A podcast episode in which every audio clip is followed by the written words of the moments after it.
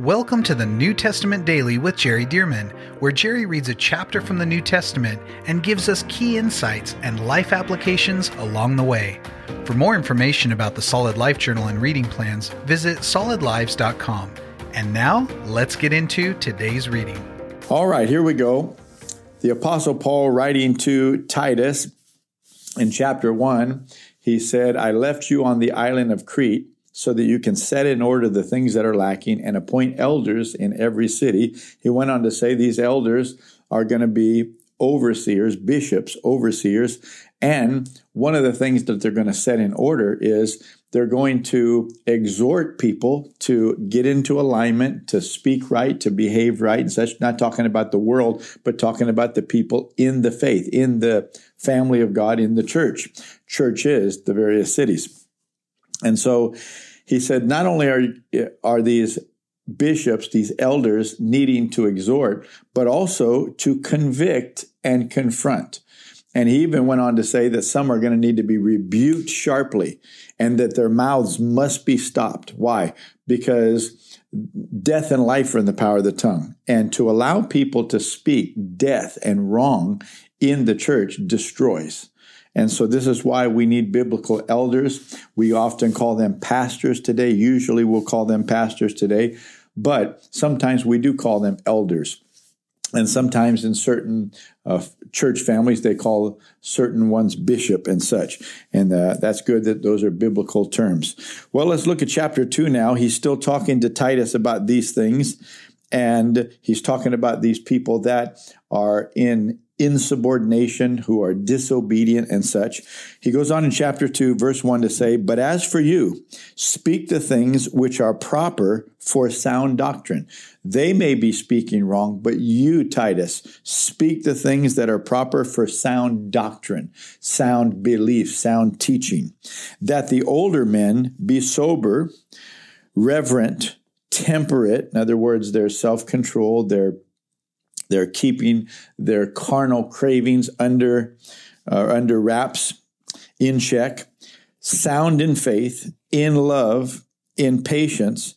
The older women likewise, that they be reverent in behavior, not slanderers, not given to much wine, teachers of good things, that they admonish the young women to love their husbands, to love their children, to be discreet, chaste, homemakers, good, obedient to their own husbands, that the word of God may not be blasphemed. So let's just unpack this for a little bit because he first addresses Titus and said, Titus, you keep your words in alignment. You speak the right words. Don't let people get get to you emotionally to where you just begin to fly off the handle and you begin to respond in uh, anger or frustration or fear.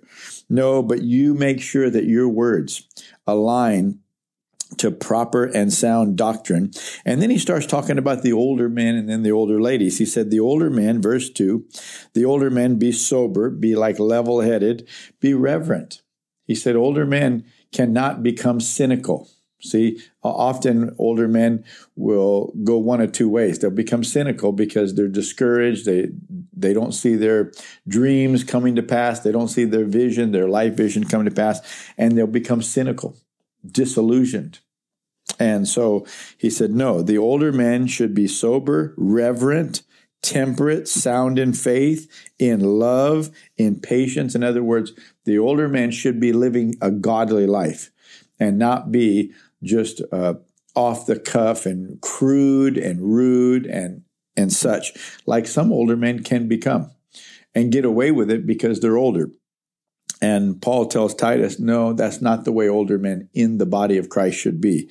And then verse three, the older women likewise, that they be reverent in behavior, not slanderers. In other words, not putting people down, not gossiping about people, not being critical of other people.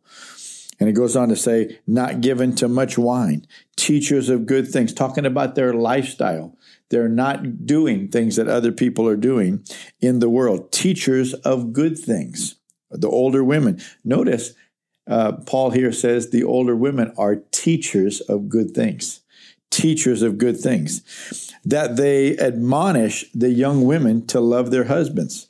In other words, that they don't teach their young women, well, here's what you got to do to work with your husbands, you know, do this and that, make them think that, you know, they're in charge, but really you're getting your way and such. And some of that is the world's way of approaching these things. And it even gets passed on and people joke about it, but they actually do it.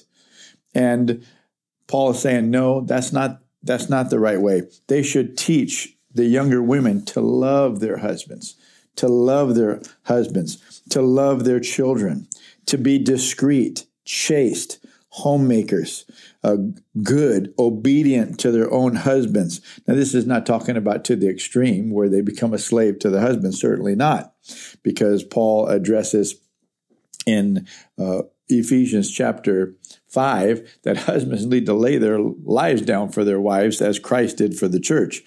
But still, he's addressing some behavior, some attitude, and such. And he's saying the older women ought to be speaking truth and not just speaking the way that they have coped and psych psychology approaches, uh, psych, uh, things that would be from the world's philosophies. He's saying no.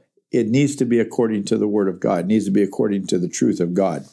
And so he goes on to say the reason is because the, that the word of God may not be blasphemed. So, in other words, if God's word says to do it a certain way, but the men and the women in the church are not doing it that way, then people will make fun and say, Oh, yeah, like you're really doing it that way. You're preaching to us like we ought to serve God. You're not even doing what the Bible says. So he says that the word of God may not be blasphemed.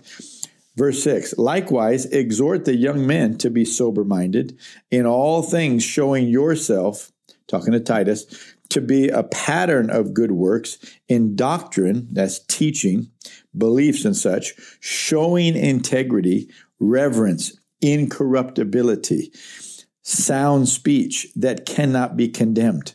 That one who is an opponent may be ashamed, having nothing evil to say about you. So he's telling Titus, Titus, walk in such a way with such purity and righteousness, integrity, reverence, and such, so that anybody that is opposed to you and begins to speak against you, they'll end up being ashamed because everybody can see that they're in the wrong because you continue to conduct yourself with integrity and with reverence and patience and so on. And eventually it'll be exposed who's right and who's wrong. Verse 9 exhort bondservants to be obedient to their own master. So a bondservant is one that is willingly committed to be a lifelong servant to his master or her master. And it says, exhort bondservants to be obedient to their masters, to be well pleasing in all things, not answering back, not what we'd call talking back, not talking back, not pilfering, but showing all good fidelity. Fidelity is that commitment that I'm loyal to my master all good fidelity, that they may adorn the doctrine of God our Savior in all things. Notice, adorn the doctrine. Adorn the doctrine. What does that mean? Well, the doctrine is the doctrine, the way that God's word teaches us to live. Bondservants to be obedient to their masters. Masters, Paul says in Ephesians, masters, treat your servants right, knowing that you have a master yourself, right? So he says, uh, when you behave this way, when you have this attitude, well, that is according to the doctrine, but you're adorning, like you're putting a necklace on the doctrine. You're making the doctrine appear good, appear beautiful, instead of uh, making the doctrine appear unreasonable. And some people do this by the way they talk and they say, well, yeah, yeah, husbands have to do this, wives have to do this, servants have to do this, masters have to do this. And they talk about it as if God's word is less than adequate, less than appropriate, less than right, less than enjoyable. But the Bible says, no, when you really live the way that you're supposed to live and you have the right attitude and you're thankful to God for teaching you how to live right and to have the right attitude, what you're doing is your behavior and your attitude become a necklace, become a crown, become a ring, become adornment on the doctrine so that when people look at the doctrine, they look at your life, they say, you know what? I see how it works. I see how beautiful that doctrine is. I see how beautiful the ways of the, of the Lord are, as opposed to how frustrating they are. See, a bunch of do's and don'ts and such. Can you see this? See, this is so important. And so he says, doing this, then we adorn we adorn the doctrine of God our Savior in all things. Verse 11, for the grace of God, I love this, for the grace of God that brings salvation has appeared to all men. Just that one verse right there is profound. For the grace of God that brings salvation has appeared to all men. For the grace of God that brings salvation has appeared to all men. Well, you know, in Psalm 19 and also Romans chapter 1, the Bible in essence says, hey, any human being on earth is without excuse because just nature, just the creation, day unto day utter speech, Psalm 19 says, and night unto night uh, exude knowledge.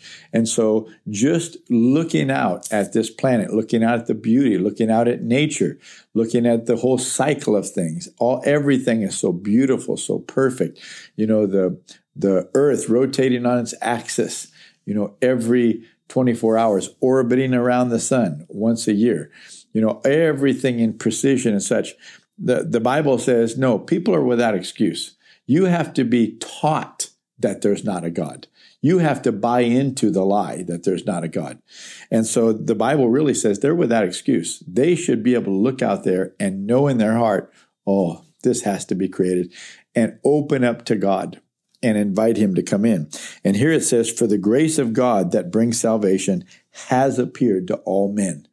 So, in other words, when we go preach the gospel, it may be the first time that they've ever heard the name of Jesus, but it's not the first time that they've ever considered a higher power or a creator. Verse 12, teaching us that denying ungodliness and worldly lust, we should live soberly, righteously, and godly in the present age. So the grace of God has appeared to all men the grace of God that brings salvation, teaching us. So it's teaching us that denying ungodliness and worldly lust, we should live soberly, righteously, and godly in this present age. So God is not just communicating, there is a higher power out there, there is a, an intelligent designer out there. No, it goes beyond that. People have a knowing in their heart that there is a right and there is a wrong, and that they should be living right and not wrong. Verse 13, looking for the blessed hope and glorious appearing of our great God and Savior, Jesus Christ. Notice it calls him our God and Savior, Jesus Christ. He's not only the Son of God, he's also God. God is three persons Father, Son, Holy Spirit, but one God. And so it says, looking for the blessed hope and glorious appearing of our great God and Savior, Jesus Christ, who gave himself. Yes, Father God uh, gave his beloved Son, no doubt. But notice, Jesus gave himself who gave himself for us that he might redeem us from every lawless deed and purify for himself his own special people, zealous for good works. You know, you have some people that take grace to the extreme and think, well, we don't have to feel guilty for our sins anymore because the grace of God takes care of it. We're saved not by works, but we're saved by grace. And so don't worry about your sin. God's already taken care of sin. It's a done deal and in essence is saying you can continue to sin because the grace of God has come. But I want you to notice the Bible doesn't read like that. You can take a verse here and a verse there, but it, but you'd have to ignore so many passages of the Bible. And here's one of these passages that you would have to ignore.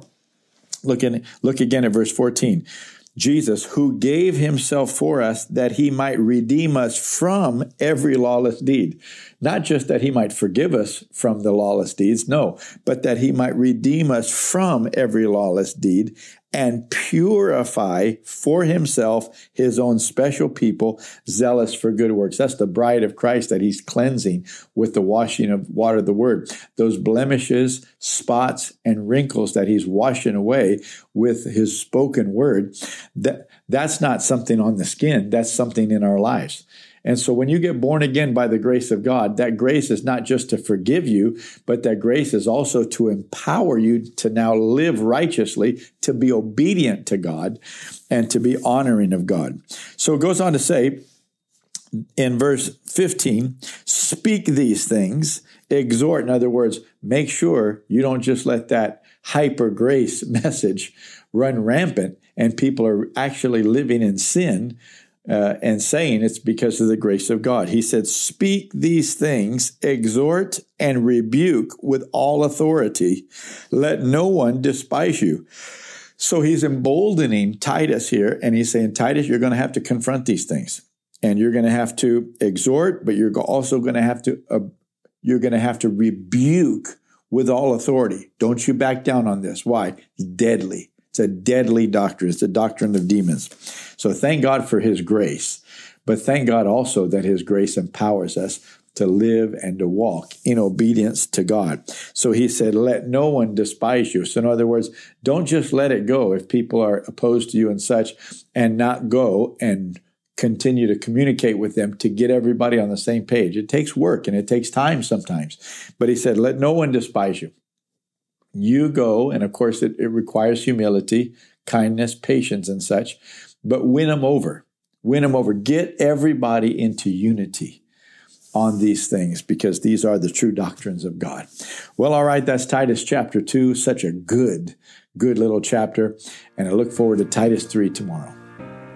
Thank you for joining us for the New Testament Daily with Jerry Dirmann. And thank you to those of you who have partnered with Solid Lives to help get this daily podcast and other resources like it to thousands of people around the world. If you would like to partner with Solid Lives, visit solidlives.com/give. To find out more about the ministry of Solid Lives, how you can be a part of this church planting and disciple making movement, or for more great teachings and resources by Jerry, visit solidlives.com. We also want to invite you to check out Jerry's other podcast called The Jerry Dirmann Podcast. Here, Jerry shares with us at least weekly from God's Word, challenging us and equipping us to fulfill the amazing plan that God has for our lives. You can find links to this podcast as well as Jerry's YouTube channel online at solidlives.com. Thank you again so much for joining us, and we'll see you right here tomorrow as we jump into the New Testament Daily with Jerry Dirmann.